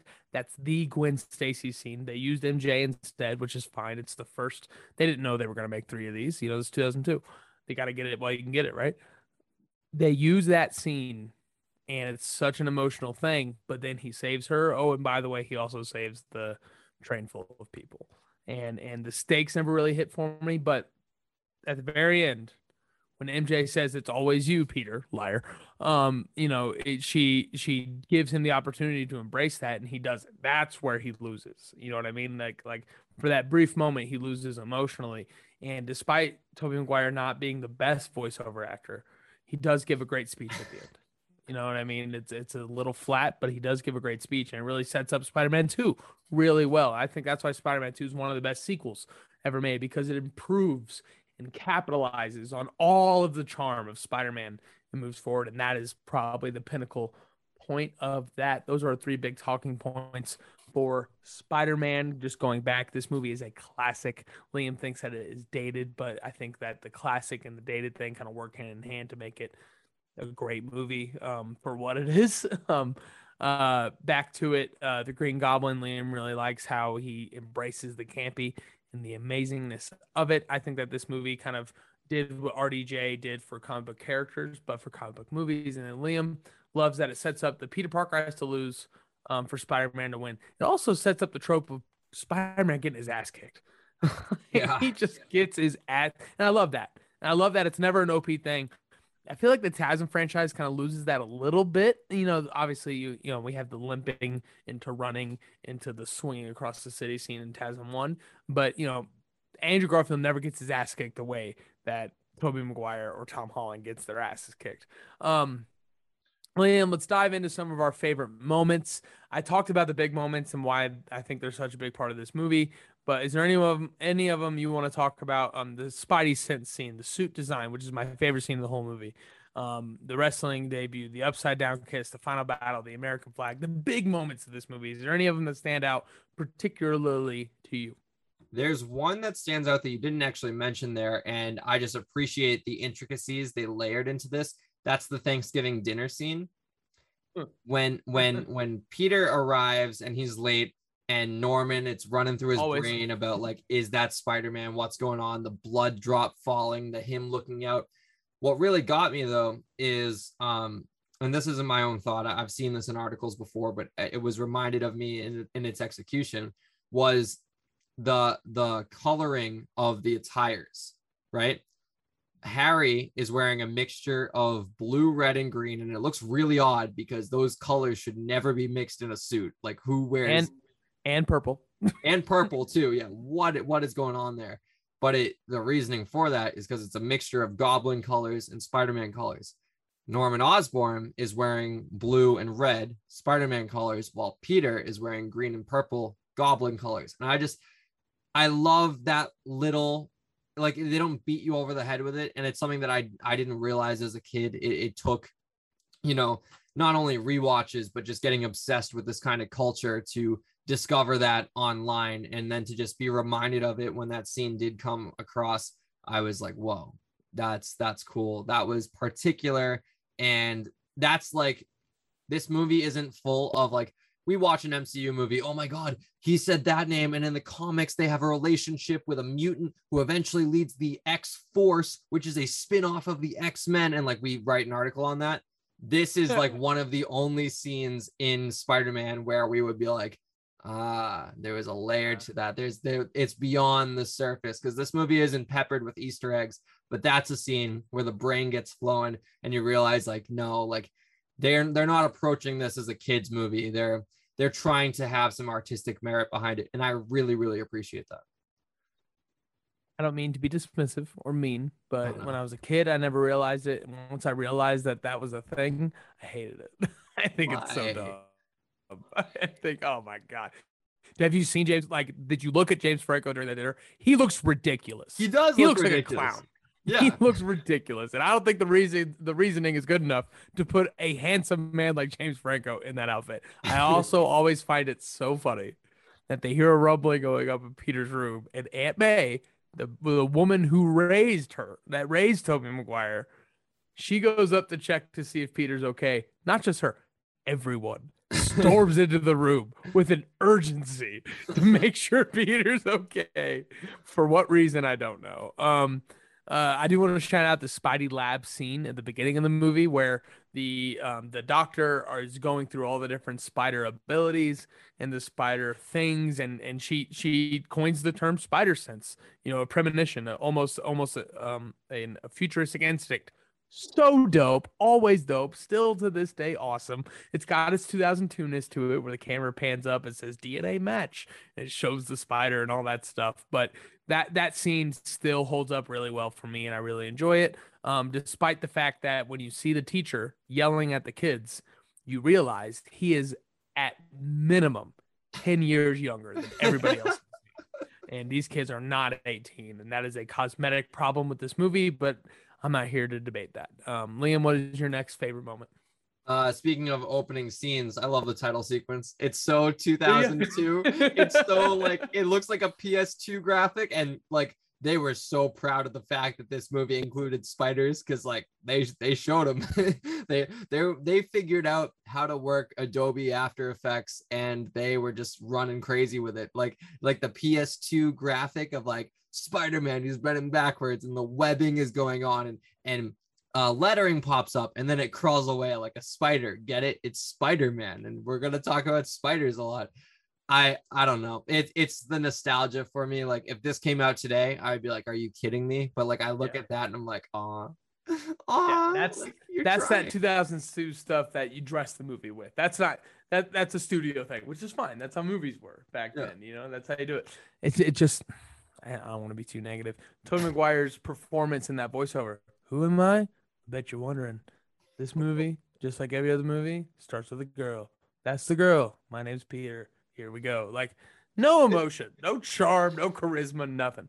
Um, it, it but again, he's the first one to do it. He's the first voiceover superhero. So it's interesting. Um, I love all the horror elements. You mentioned the montages earlier. There's tons of horror elements in this. Sam Raimi, you know, is a horror director. He's a horror movie, you know, people like he's a legend in that space.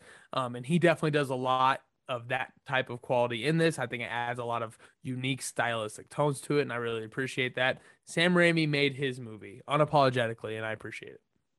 I love that. Yeah, Sam Raimi, Evil Dead, I believe, which is one of the yep. most iconic horror movies of all time and we see a lot more of his horror elements in two.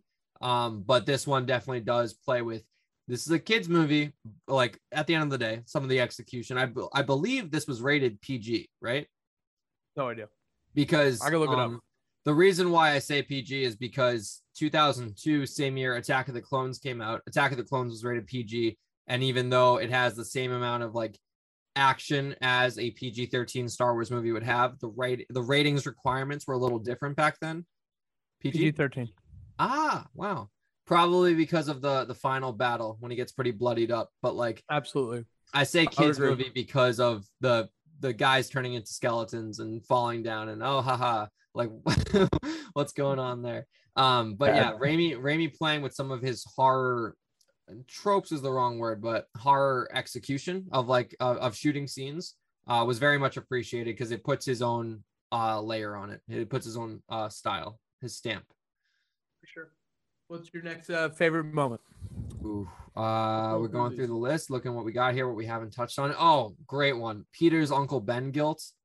Ah, Yeah, it the guilt was kills me, man. It kills me because when he realizes when the robber steps out of the shadows and he recognizes that that particular haircut. Oh my god, what what was he thinking? Half 2002, blonde, baby. half blonde. Like, but if we're gonna do frosted tips, just the tips, like not not half. You don't know shit about the Backstreet Boys, bro. Yeah, I didn't grow up with them, but my mom, my mom loved the New Kids on the Block. That that was her vibe. They had a bunch of hits. Chinese food makes me sick. I think it's fly when girls stop by for the summer. That was that Backstreet No, but New Kids. it's a, it's a good. New kids on the block had a bunch of hits. Chinese food makes me sick. It's Ah, a great song. Went right over my head. My mom will be, will be pissed at me. But yeah, Somebody's Peter's, gonna love that. Peter's uncle Ben guilt. It just killed me from the second he realized that he could have stopped it, and then the tears in his eyes. I thought that that was one of the better acted scenes from Tobey, as as cringy as some of his like emotional scenes can be in this trilogy as a whole. Like a lot of them get memed of of him making a crying face. It hurt, man, when he's like over Uncle Ben's body and realizing, you know, he the last thing he said to him was like, "Stop pretending to be my father." Then it it hits on an emotional level, and the fact that he has to confront Aunt May and and realize and go through every day knowing that he could have, you know, had that play out a little differently. Yeah. It's it's tough, and it only adds to uh, the sympathy I feel for him because at the end of the day, like, sure, does he does he win a lot? Yeah, Peter Parker does in this trilogy. However, he needed a big win so bad in this movie in particular after everything that happened earlier. And to have that, you know, a fastball down the middle with Gwen, with not Gwen Stacy, excuse me, Mary Jane, and him having to just take a pitch and just like be like, I, I can't, I can't because it's going to lead to more problems. Um, it hit. So yeah, the Peter Uncle Ben Giltz really, really tugged on my heartstrings. Good. Yeah, those are the emotional beats. I think I think they do hit the emotional beats when they do hit them. It's just unfortunate that the dialogue doesn't um, build around it sometimes, but the emotional beats do hit. I agree. Um, the cafeteria scene, the Flash Thompson fight, the first time we get a look at Spidey's powers. I I think I've said this before. If not, I'm saying it right now. Um, Avengers: Infinity War, when Peter's hair sticks up on the bus and he turns around and sees a spaceship. I think that is the greatest visualization of a superpower ever. That's Spidey sense and it's dope. This is a top five conversation. This whole scene. Yes, it's 2002. It's kind of cheap at times. It's you know a little campy, but man, it's iconic and it's awesome and it's cool and it makes you think. You know the scene where he catches everything on the lunch lunch tray Practical.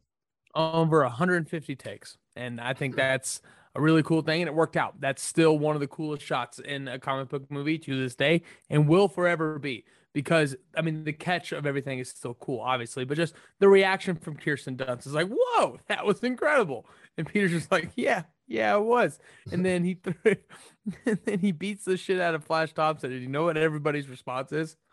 Jeez, Parker, you freak. Yeah, weirdo. Come on, guys. The, Creep. the freak that, and that I want to go back. He wasn't a loser to, in everybody's eyes. He was a freak and all that stuff. And I'm like, come on, that's that's it's just it's dated. That's the dated part. But the cafeteria scene, all that, love it. And again, though, that's one of the scenes that I'm like, I'm eight years old again, and I'm watching this for the third time in a Saturday, and it's like the greatest thing ever. And he, he's going toe to toe with Deathstroke. That's one thing a lot of people forget. Uh, uh, you know, a 45 year old man in high school is a scary thing, people forget. Awful. Casting, just the worst. very very very strange. Um yeah the also just the ridiculousness of him taking that fight and it continues in the amazing spider-man. Uh one i believe when he has just a ridiculous leap when he dunks the basketball and he's like 10 feet over the hoop. When he does like a double backflip to avoid flash like people being like oh what a weirdo creep like no you like call the cops or something because that's not normal. No human being can just land a double like what? Um and then you know he like he, he's dodging and everything and then he just he he punches with like one like palm strike and sends flash thompson way back and hits the principal and the lunch falls on him and ah flash that it's just it's so 2002 i love it. I do I do love the moment during the slow motion punch where uh Tobey Maguire kind of avoids it and he's kind of like, oh my god, look at this. Like in his face, he's like in real time being like, holy shit, this is really awesome. Yeah. And that's the most emotion that Tobey Maguire shows this entire movie. uh yeah kind of kind of uh um, all right, do you, do you have any more? I got I'm trying to think of one more because I do have a couple on here, but they can kind of blend into one. Oh, I mean, we barely mentioned it. Randy Savage's Bonesaw. Come on. Bonesaw is ready. Like, ah, it's great. I I, I can't Wonderful. believe I like I I rewatched this movie. I don't know when the last time I watched it with a wrestling lens on, but like I wasn't a wrestling fan when I first saw this. So to go back and be like, oh my God, that's Randy Savage, like one of the most accomplished WWE champions of all time in a Spider-Man movie was so sick. I also just found it funny that um the the concept of like it's pro wrestling, it's scripted, but he's just beating the shit out of these local jobbers and you know like that's it. Um and I, I love the execution too of the of the scene because it is ripped out straight out of the comic book. Yeah. and uh from the costume the arguing of like no i'm the human spider like no the amazing spider-man. And then the cage comes down and particularly the cage folds down as a cage should in pro wrestling. Nowadays they just lower it but this one like folds in on the ring. Little things like that just you know make me happy. And uh, i love you want to talk about people embracing the campiness? If there's anyone who understands how to embrace campiness it's professional wrestlers. And randy savage showed up to play a pro wrestler to the 10th degree um in this movie and i loved it. Yeah, Bonesaw's ready is something me my brother and my cousins have said to each other for a very long. Bonesaw's ready. Um, and obviously, you know, there's a very homophobic statement in this movie, and it's dated and it's cringy, and it shouldn't have been in there, but it was. Uh, Greg Miller of Kind of Funny, he has a really awesome joke that he always imagines the deleted scene of this movie where Spider-Man's like, "Hey, nice outfit. Did your boyfriend make it for you?" And Randy Savage just like, "Yeah, he did, and he put in a lot of effort. We have a great life together. We're very much in love. So fuck you."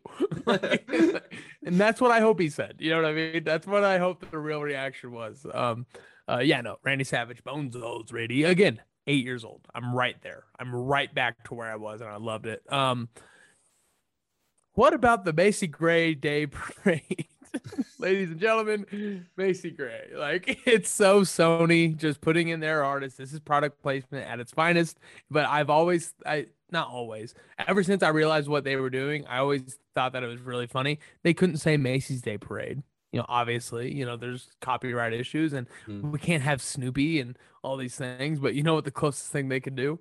The Macy Gray Day Parade. And I thought that's pretty cool. just just wait till we get to uh the first amazing spider-man and andrew garfield's using bing and he's on his No. on his sony tablet and his his Yeah. sony laptop and oh and man Phillip Phillips and all these different things. Fantastic stuff. Liam, uh, do you have anything to close us out with? spider-man 2 uh not spider-man 2 i keep saying spider-Man 2 because it's we now label it as spider-man 2002 because that's Yeah. just kind of how it happens. Like we're not going to call it spider-man 1 that just feels odd. Spider-man Not 2002 as matt put it I, I you put it on a shirt honestly uh it's a classic with imperfections. And i i really really like that. It is dated absolutely uh but it did set us on a path to where we are now in 2021 where comic book movies have really reached their their full potential. And if they haven't reached their full potential man am i am i excited for the future. So uh this is i'm glad that this one is now in the rear view because i think from here on out even if the quality has peaks and valleys the the execution is a lot less dated. It's a lot more modern, and it's gonna be it's gonna be a fun ride. Seven more to go. Absolutely. I can't wait to see all the things that the Raimi verse learns from this movie. We're going to see that hardcore in Spider Man 2. I think they get a little overzealous in Spider Man 3, a little spoilers on my end, but the dialogue does clean up a little bit, which is my biggest problem with this movie. So, as much as I may have talked about the negatives, like I said, we're not going to shy away from the negatives because I think it's important to talk about to see the growth and it's going to make the TASM 2 conversation even better. But um, this movie is always going to hold a special place in my heart it's a movie. Um, you know, gun to my head, I've probably watched this movie more than any other movie in my entire life, other than X two. Um, if I had to guess, or uh, maybe Pearl Harbor. I've watched Pearl Harbor a fuck ton. Uh, great movie. Um, but uh, yeah. So thank you, Sam Raimi. Thank you for Spider Man. It changed my life, and um, you know, I grew up on the cartoons, and this is exactly what I thought the cartoons would look like in live action as an eight year old. And looking back, watching it with a critical eye, watching it for this podcast, knowing I was going to review it just a few days later. Never had more fun watching it because I was able to embrace those few moments where I really, you know, was taken back to 2002. Next week, ladies and gentlemen, we dive into what the internet claims is a masterpiece, what the internet claims is the greatest comic movie of all time, Spider-Man 2. Cannot wait. We'll see you there. That was a quick question. That was a sizzle reel that was a retroactive review. And that's an episode, episode 57 of the direct podcast in your ears on your podcast feeds. Thank you all so, so, so much for tuning in each and every week. As I said at the top, we're on the fast lane to Spider Man No Way Home, seven weeks to go.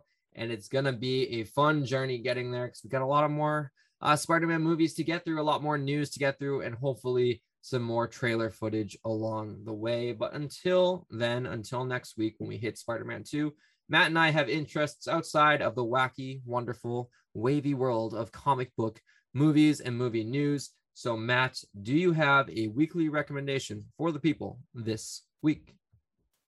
Yeah, man, do what you love. Um, you know, we are so fortunate to have this podcast and uh, write um, for the direct.com and create content for the direct.com. It's uh, one of my and Liam's favorite things um, that we do, I'm sure. Um, but it's not a full time job. We we contribute a lot, and we uh, are happy and thankful that we're able to do it, and we love it. And we thank the direct and Brian and everybody involved for you know giving us what we do. But you know, I'm 27 years old. I do have to have a full time job outside of this to pay the bills. And um, I'm currently in the middle of a job search and I am putting a priority to enjoy what I do. That's my mission in life is to wake up every day, enjoy what I do.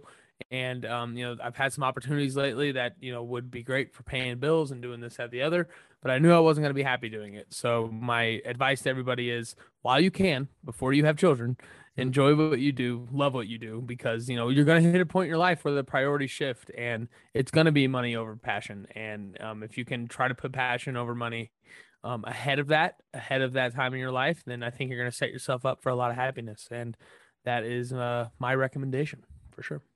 I love that. I really do. Yeah. Um, and that's advice I'll probably bookmark this podcast and listen back to because I'll be at that crossroads in about what do we got? Uh, in seven months. Oh geez, I'm graduating Ew. very very soon. Oh my god, adult life. That's gonna be fun. Um, yeah, but yeah, fun. I love that feeling of happiness and a, a, a, show that's been bringing me that feeling a lot lately. Ted Lasso. man, oh man, am I late? Am I late to the train, the hype train that is Ted Lasso? And it took me a while because the concept I just I didn't see myself enjoying, you know, American football coach up he's a football coach. He's coaching a Prem League soccer team. Is is it going to work out? It sounds so silly as a two sentence synopsis, but man, in execution, is it just one of the best things I've ever watched. I I watch a lot of of Ted Lasso specifically on my phone because I have like the Apple Music college subscription, which apparently as of like two weeks ago i just found out it comes free with apple tv plus. So i was hunting down friends passwords for ha- apple tv for no reason whatsoever. I had an account this whole time. And because i have the app right on my phone i've been watching it there. And you know when your phone like turns black if you accidentally turn it off and all of a sudden it becomes a mirror at you matt? You know what i'm talking about? Yeah absolutely um there would be moments where ted lasso would end like hard stop black credits roll and I see my reflection. I'm just like smiling like a kid on Christmas back at my phone.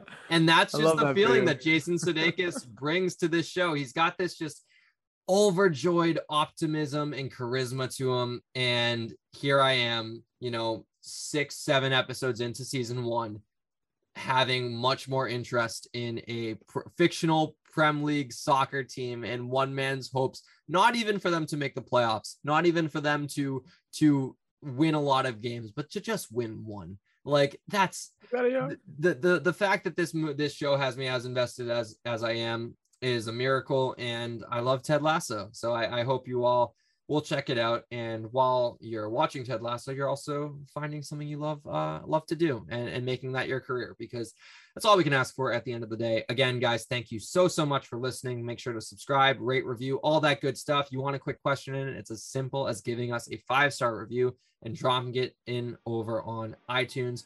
We will see you next week with our Spider-Man 2 review, but also our review of Marvel Studios' latest installment, Eternals. We'll see you then. You know I'm tired every day. It's always take shots, go to the same spots on replay. Yeah, I need a fire. Do you feel the same? No one will chase us, they can replace us. What do you say? I know it's early and we're just two kids, but let me tell you something about the life we'll live.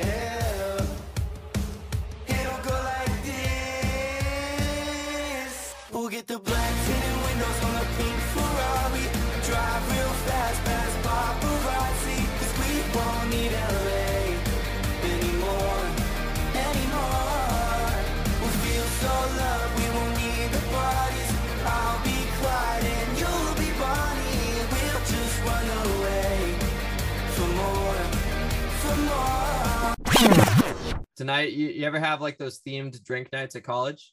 Love it. Um, tonight's uh they call it flip at this place called Fagans. Flip the coin. If you get it right, you get heads or tails right, a dollar beer. Yep. It's great. Love nice it. little nice Huge little pumpkin, fan. ale, pumpkin ale, a little cinnamon on there.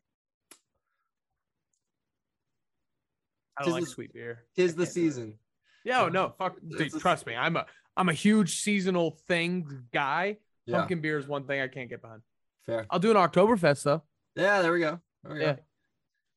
All right, ready?